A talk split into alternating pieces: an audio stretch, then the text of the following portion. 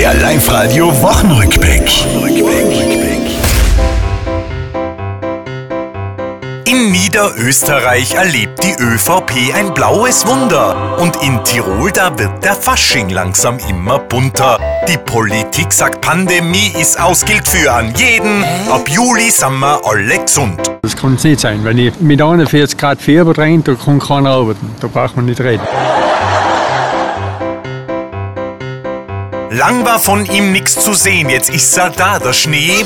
Und die Vignette neu gehört geklebt, sonst tut sie weh.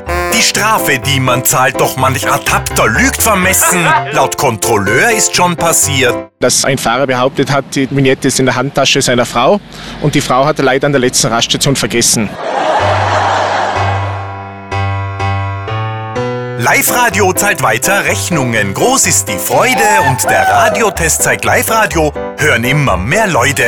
Ein Dankeschön an euch. Jetzt muss sie weg. Ich habe es eilig. Ich hoffe sehr, es hat gefallen. Sehr, sehr, sehr langweilig. Das war's, liebe Tiroler. Diese Woche, die ist vorbei.